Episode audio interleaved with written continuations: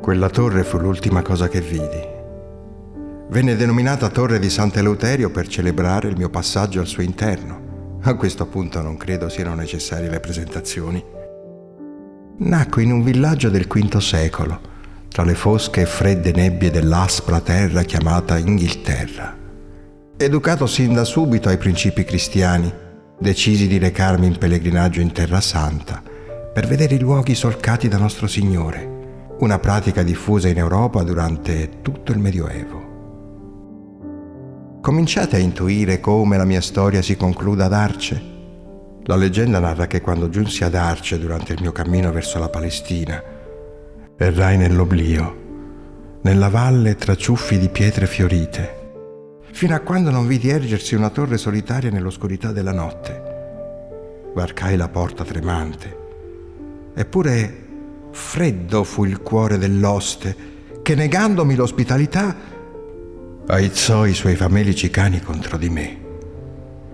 Ringhiavano furiosamente, pronti a ghermirmi, ma bastò che incontrassero il mio sguardo e diventarono mansueti come agnelli.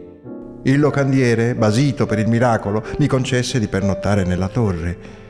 È lì che passai la mia ultima notte.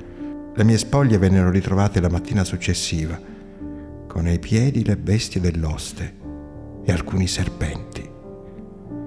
Da quel giorno chiunque richieda protezione da cani rabbiosi o serpenti maligni invoca il mio nome, Eleuterio. Il mio corpo è custodito nella chiesa a me intitolata. Fu costruita in epoca medievale. Secondo la leggenda popolare, grazie al sogno di una devota vecchietta, venne ampliata dai duchi Boncompagni nel 1582.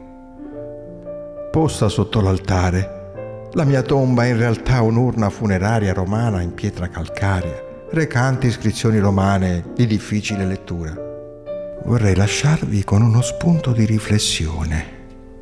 La datazione della torre è ancora incerta. Posta sulle sponde del fiume Liri, è nota anche come Torre del Pedaggio, perché sita al confine tra lo Stato pontificio e il regno delle due Sicilie. Le prime notizie della sua esistenza si trovano in una bolla papale del 1431.